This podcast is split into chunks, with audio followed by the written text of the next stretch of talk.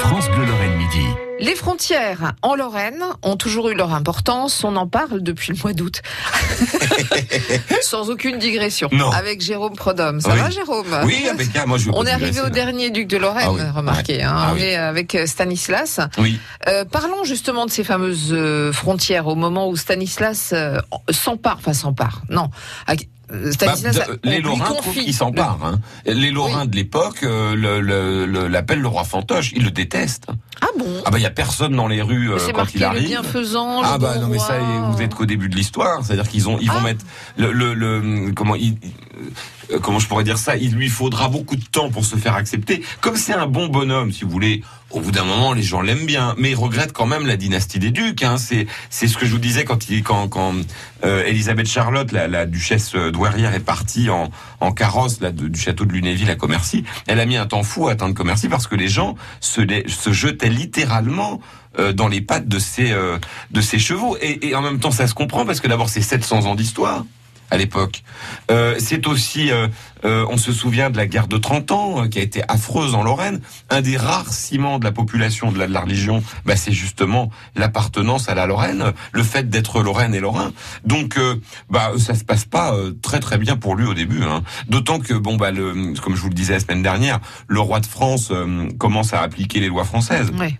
Le fameux chancelier de la Galésière se prive pas de rajouter des impôts qui n'existaient pas, euh, déjà une grosse marotte française, euh, de rajouter par exemple les corvées, comme je vous le racontais euh, il y a quelques jours. Donc euh, il est pas très bien vu, mais il est sympa. C'est quand même important. Hein. C'est un bon bonhomme Stanislas. Il est abordable. C'est le mec. euh. Alors les ducs de Lorraine l'étaient aussi. Léopold était quelqu'un de très sympa. Hein. Euh, on pouvait lui parler facilement. Donc Stanislas est plutôt cool. Euh, il est généreux. Il aime bien les nouvelles idées à la mode. Alors il aurait bien voulu gérer le duché comme il voulait, mais il pouvait, il peut pas. La France lui a dit pop pop pop. Mais il va ins- installer par exemple des, des ateliers de bienfaisance pour faire travailler. À l'époque, on peut pas vous donner si vous travaillez pas. Euh, c'est pas c'est pas toléré si j'ose dire. Donc euh, il installe ces fameux ateliers qui donnent du boulot aux gens euh, qui n'en ont pas pour leur de permettre de se nourrir. Voyez. Donc il va faire tous ces trucs là et c'est ces choses là qui vont faire qu'on aime bien à la fin euh, Stanislas. Voyez. Qui va mettre du temps à se faire accepter, mais Voilà. ce sera. Voilà, le ce cas. sera le cas. Alors, euh, le, tout ça s'arrête en 1766. hein. On est d'accord que Stanislas meurt bêtement, si j'ose dire, il a 89 ans.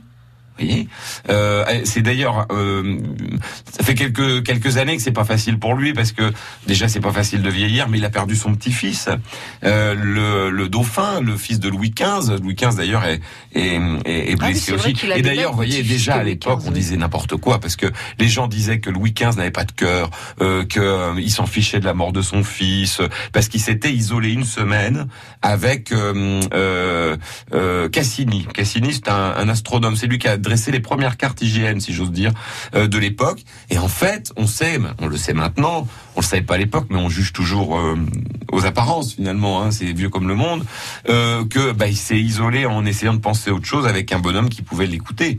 Voyez. Donc Stanislas, il est, il est vraiment euh, mal en point de la mort de son petit-fils. Il est veuf? il est veuf, bon ça il s'en fout un peu, hein, je peux Ah, vous dire, oui, parce que alors Catherine Opalinska, c'était pas un cadeau. hein. En revanche, il aime bien toujours sa petite marquise de Boufflers, qui est sa maîtresse euh, royale. Et alors, euh, ce jour de d'hiver 1766, vous connaissez l'histoire, il a reçu une robe de chambre au cadeau de sa fille, euh. Marie.